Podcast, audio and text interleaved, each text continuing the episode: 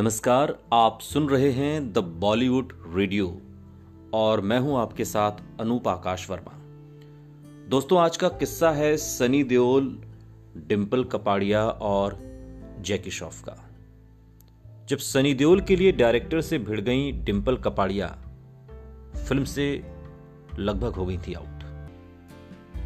ये प्रचलित है कि सनी देओल और डिंपल कपाड़िया सालों तक रिलेशनशिप में रहे। ये बहुत मशहूर किस्सा है, सब जानते हैं। दोनों के अफेयर की खबरें मीडिया में अक्सर छाई रहती थीं। डिंपल और सनी एक दूसरे की निजी जिंदगी के साथ ही प्रोफेशनल करियर को लेकर भी फिक्रमंद रहते थे। एक बार तो डिंपल अपने पिता की फिल्म में सनी देओल को काम दिलाने के लिए डायरेक्टर से लड़ पड़ी थीं। दरअसल साल उन्नीस सौ इक्यानवे में डायरेक्टर शशिलाल नायर अंडरवर्ल्ड पर बेस्ड फिल्म अंगार बना रहे थे। इसके लिए वो पैसे जुटाने डिंपल कपाड़िया के फाइनेंसर पिता चुन्नीलाल कपाड़िया के पास पहुंचे। चुन्नीलाल कपाड़िया उसी शर्त पर पैसे लगाने को तैयार हुए जब फिल्म में डिंपल बतौर एक्ट्रेस तय हुई। एक्टर थे जैकी श्रॉफ और नाना पाटेकर। डिंपल ने एक दिन नायर से कहा कि वो फिल्म में जैकी की जगह सनी देओल को ले लें। नायर ने डिंपल की इस डिमांड को सिरे से खारिज कर दिया।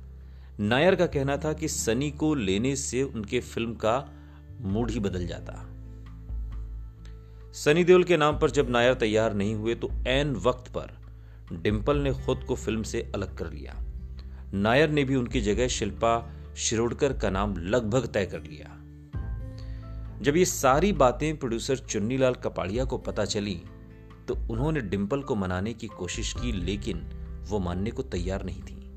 चूंकि नायर एडवांस में काफी पैसा ले चुके थे तो चुन्नीलाल ने जैकी श्रॉफ से कहा कि वो डिंपल कपाड़िया को मनाएं। जैकी श्रॉफ के लाख समझाने पर ही डिंपल फिल्म में काम करने को राजी हुई।